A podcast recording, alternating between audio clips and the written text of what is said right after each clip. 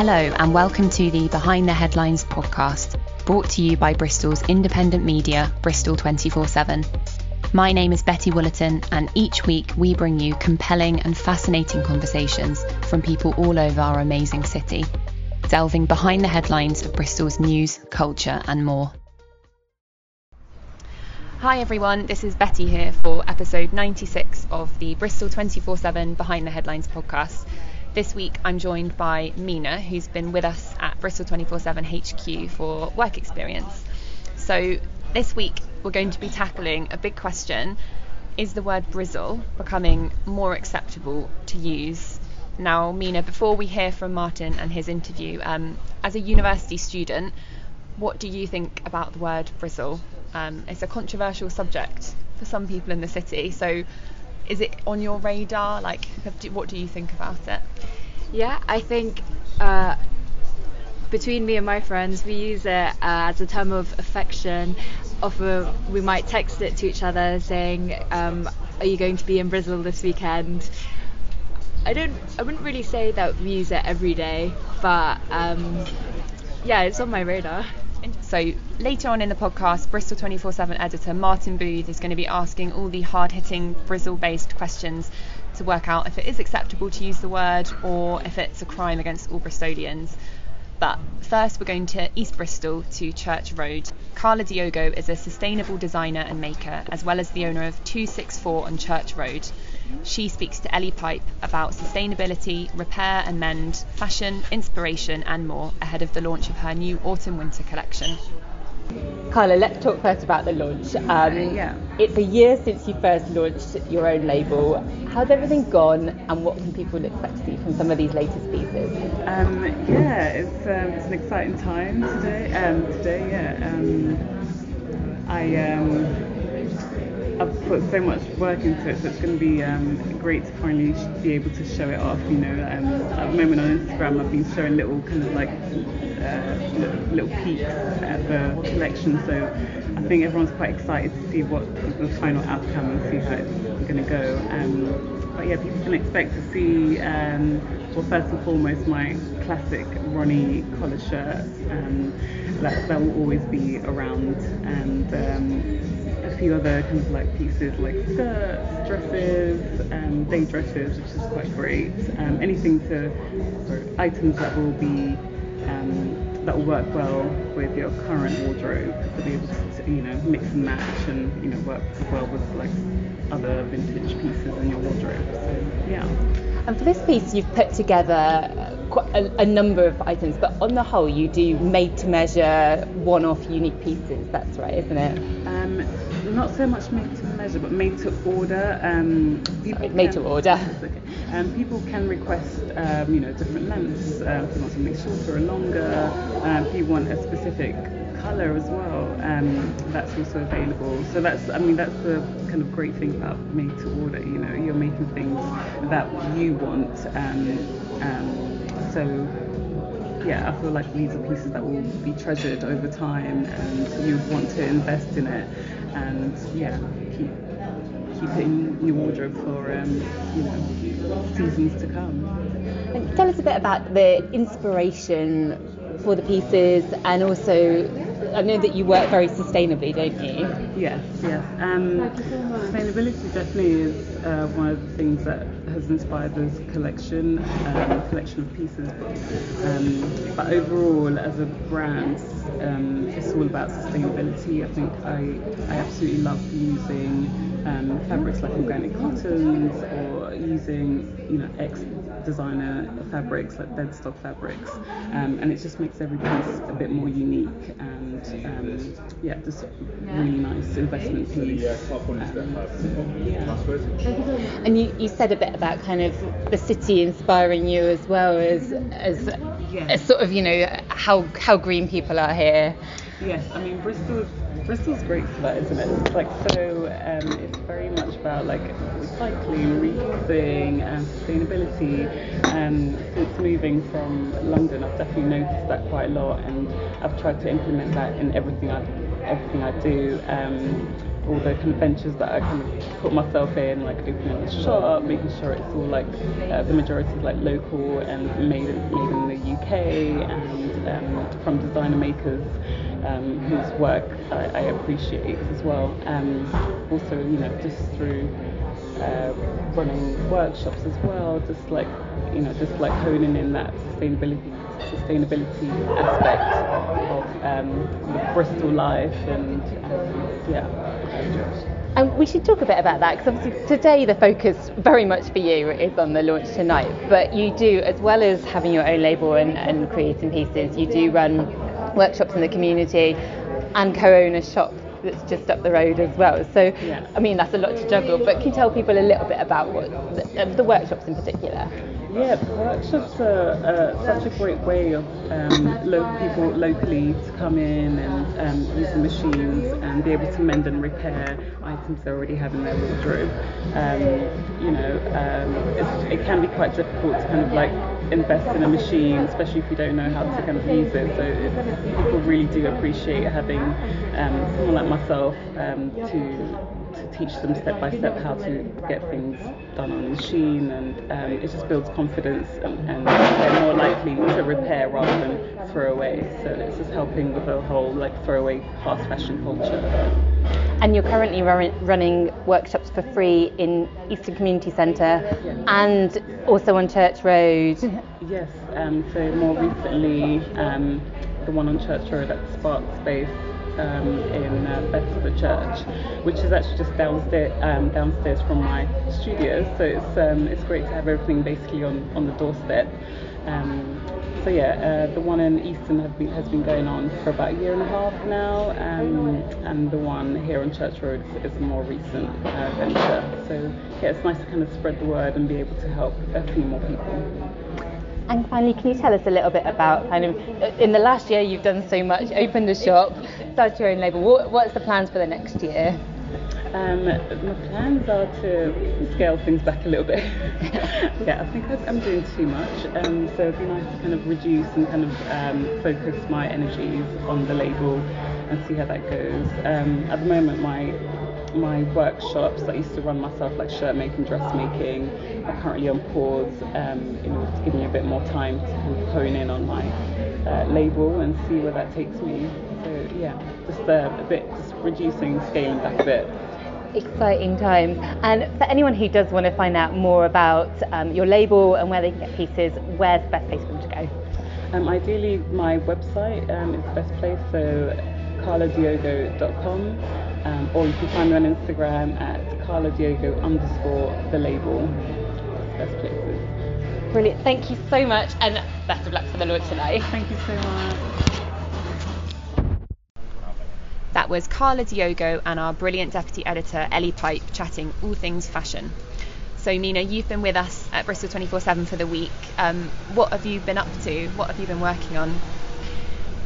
Yeah, I've had a very hands on experience here. I've been um, out interviewing people and writing my own articles. Uh, I'm just about to go report on the school strikes in solidarity with uh, what's happening in Gaza. Um, some of my other articles I've written have been about what's going on in Bristol, reviewing uh, different pubs. So yeah, it's been a really fun week for me. Good, I'm glad. Yeah, you went to Industry yesterday, didn't you? Yes. On Gloucester yeah. Road. Mm-hmm. How how was that? That was for our weekly pub of the week feature. Yeah, it was really cool. Really nice pub. Uh, I enjoyed it. Good. Next up, we're going to hear from Lucy Wheeler, who works at Beast in St Nick's Market. Um, they've been selling a T-shirt with the word Brizzle on it for 18 whole years. Um, so she speaks to Martin Booth about the topic.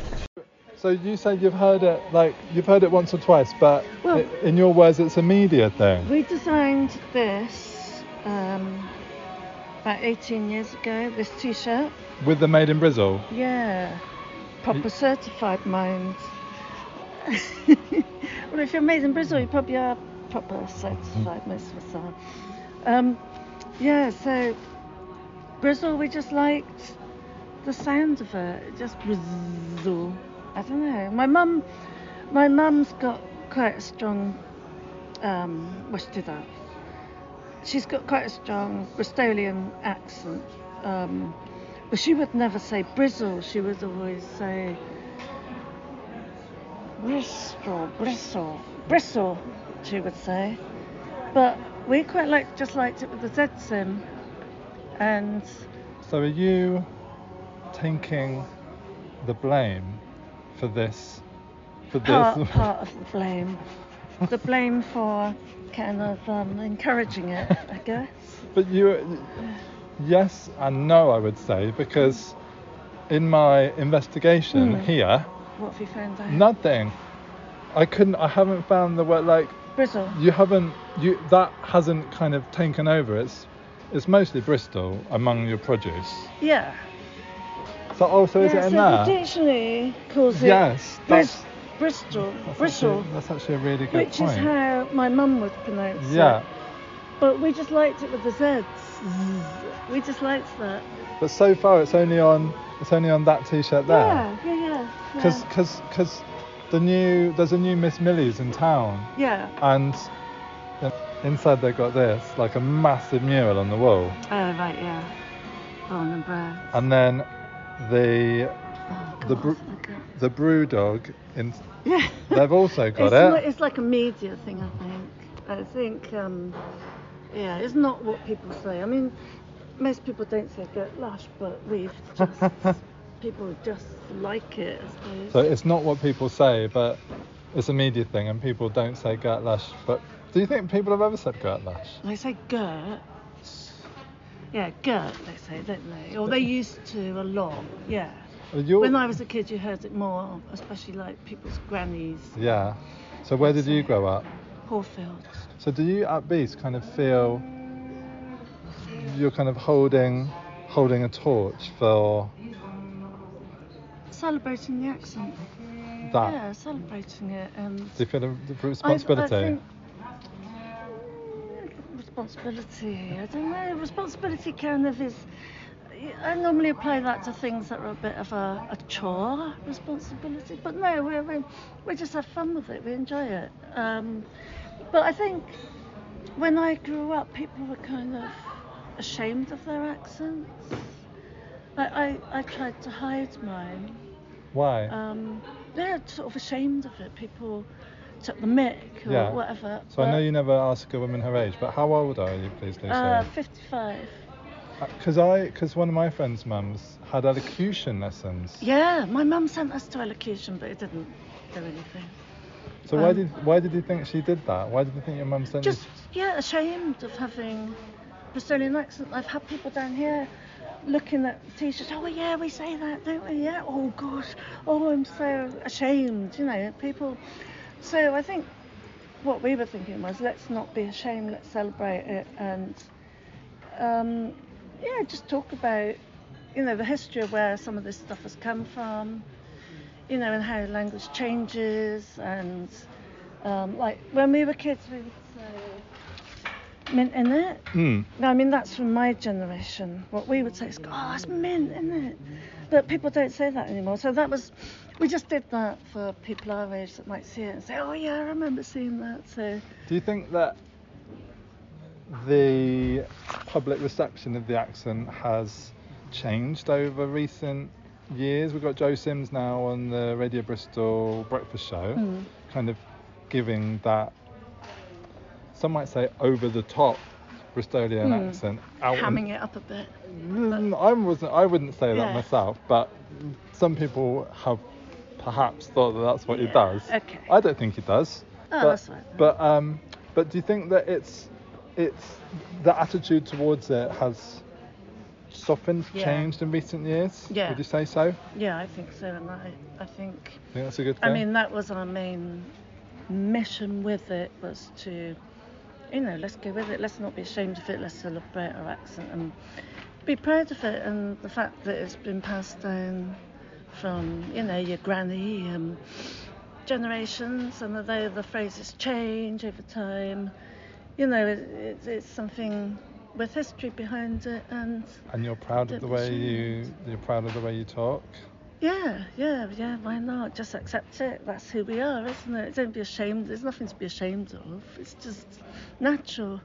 So, yeah, there's more famous people, people on telly now, Stephen Merchant, and you know. Jade uh, Adams and yeah. yeah, 'Cause I- lots of people now. I was always told that ginger hair was going to die out in a few in a few generations' time, and I have heard people say that the that regional accents could well be on their Get way out. merged Yeah. together, Do you think that would be Do you think that would be a sad day if the Bristol accent does I don't does know. go, I- I- or do you think it's got no chance? we have to kind of I don't know I think I think you have to go with the ti you know how things go don't you you can't just hold on to it for the sake of holding on to it but don't be ashamed it's, I think it's actually I mean I don't mind how things go in the future but just for now in the present don't be ashamed of whatever you know accent you have or where you come from who you are sort of thing Yeah. celebrate it Thanks, Lucy.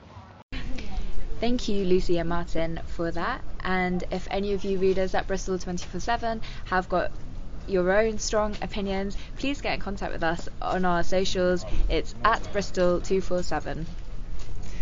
And finally, we've got a sneak preview of a magazine feature that I'm in the middle of writing.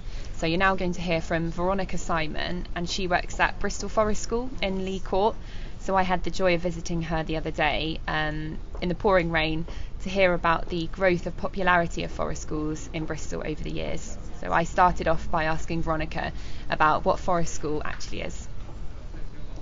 So, forest school is some kind of an outdoor activity that takes place in an outdoor space, obviously, among trees ideally, and it should be regular sessions, at least two hours long regular sessions, and it should be child led. That's that's a re- really core point of forest school that you are you do some planning for your sessions so you have ideas but you're still following the children's lead so you're just doing whatever they are interested in and it sometimes means that you have a lovely plan great props lovely things that you brought in and then you show your children this is what we're doing today and they go uh-uh we just want to run around like maniacs and you need to just roll with it because that's that's their session and this is what forest school is about. Mm-hmm. And I read somewhere that they were kind of inspired by like a like a Scandinavian kind of thing. Is that So historically, yes, forest school in the UK was introduced by Bridgewater College, who Andy trained with. So he's one of the original mm, um, Bridgewater College trainees. And basically, they were early years educators who went to Denmark to see why the systems there work so well.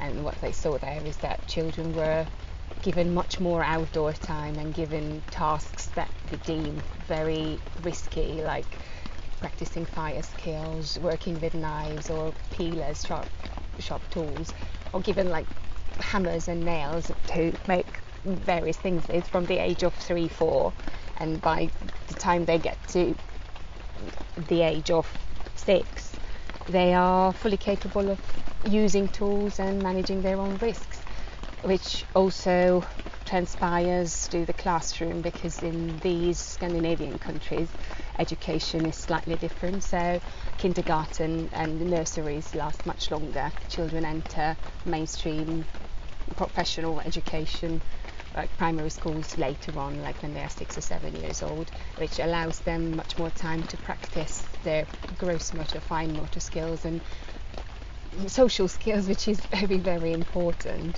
throughout play, which Forest School really promotes and encourages. So yeah, that was the origins of Forest School here in the UK. These people going to Denmark, seeing that whoa, this does wonders. Let's bring it home and start it here as well. And yeah, it's it's been really picking up since I would say the last five years. Definitely, I've seen that lots more people are involved in forest schools. Mm-hmm. Do you think there's like a kind of an element of like you said that you teach them how to use like tools safely? Is there an element of like learning about danger that you think is important for children?